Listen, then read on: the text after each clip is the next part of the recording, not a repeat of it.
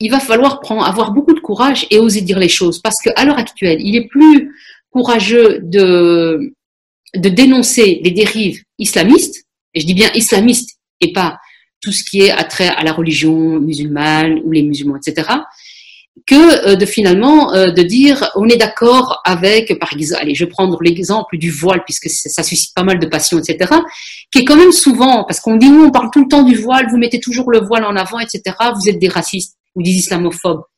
Mais il faut quand même rappeler que les premiers à en parler, ce sont les islamistes, c'est eux qui les revendiquent. C'est pas du tout les opposants. Les opposants, eux, ils réagissent face à ça en disant, mais nous, on veut que tout le monde vive ensemble, on veut vivre ensemble, on ne veut pas d'un programme, euh, d'un programme islamiste on veut la séparation toujours de l'État et du religieux. Et ça, je trouve que c'est légitime. Donc pour moi, à partir de là, et, à partir de là, je pense qu'une personne, elle ne doit pas avoir honte et se dire ah, euh, euh, je, je, serais raciste en pensant ça. Non, je pense qu'on on, peut être raciste qu'à partir du moment où il y a un vrai rejet de l'autre, sans euh, comment je dirais un rejet de, un, rejet de l'autre massif, c'est-à-dire qu'ici on, on, on, met on, met, on met le doigt sur un problème qui hmm. est une minorité qui est fasciste à la base, les islamistes.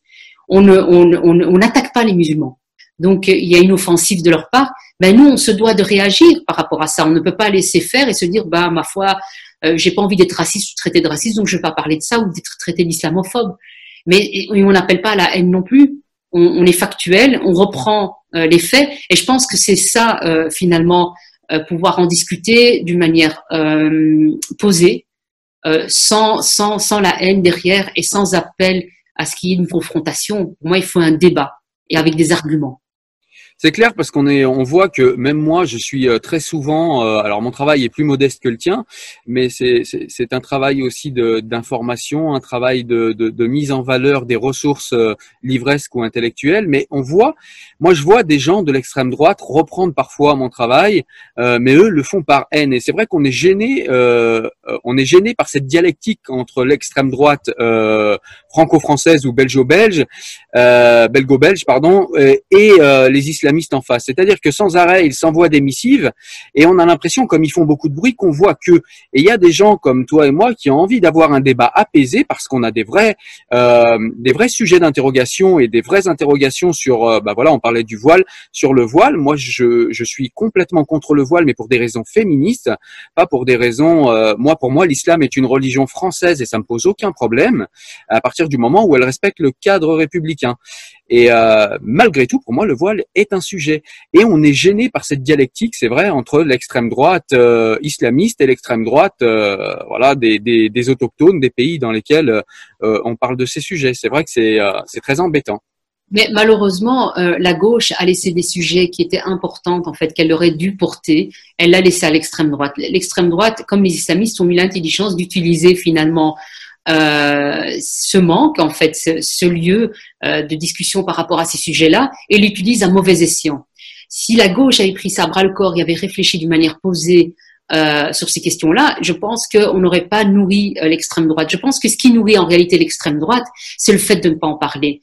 Parce que les gens euh, qui voient dans la rue et qui vivent dans des quartiers, qui voient ces difficultés, qui voient les islamistes euh, prendre, euh, gagner du terrain et endoctriner de plus en plus des populations, qu'elles soient belgo-belges ou d'ailleurs ou, ou, d'origine maghrébine et musulmane, euh, c'est parce que justement la gauche n'en parle pas.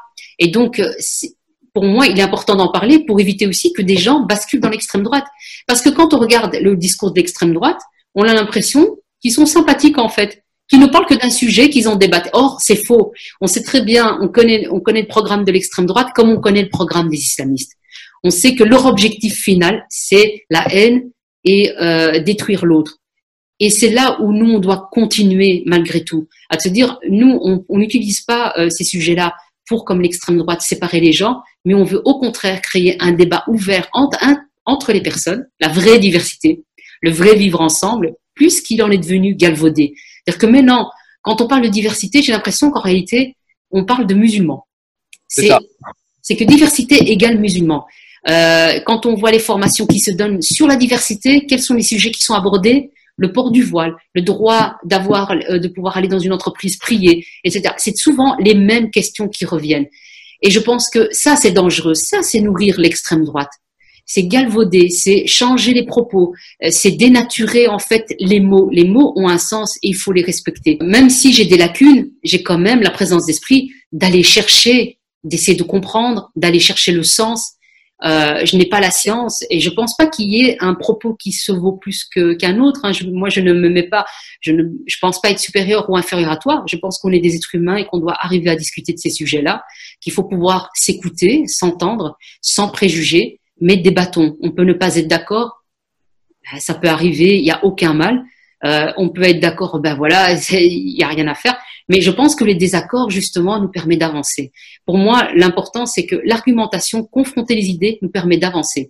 Écoute, c'est très intéressant et je suis tout à fait d'accord avec tout ce que tu as dit sur euh, sur le, le vaste communicant entre la gauche et l'extrême droite. J'ajouterais juste, mais c'était dans ton propos, mais euh, c'était implicite dans ton propos, mais je vais le dire clairement, c'est que la gauche a clairement abandonné euh, beaucoup de ses valeurs d'émancipation au profit d'électoralisme et au profit de je sais pas, d'une espèce de tolérance qui donne bonne mine le matin devant le miroir, mais qui n'aide pas les gens.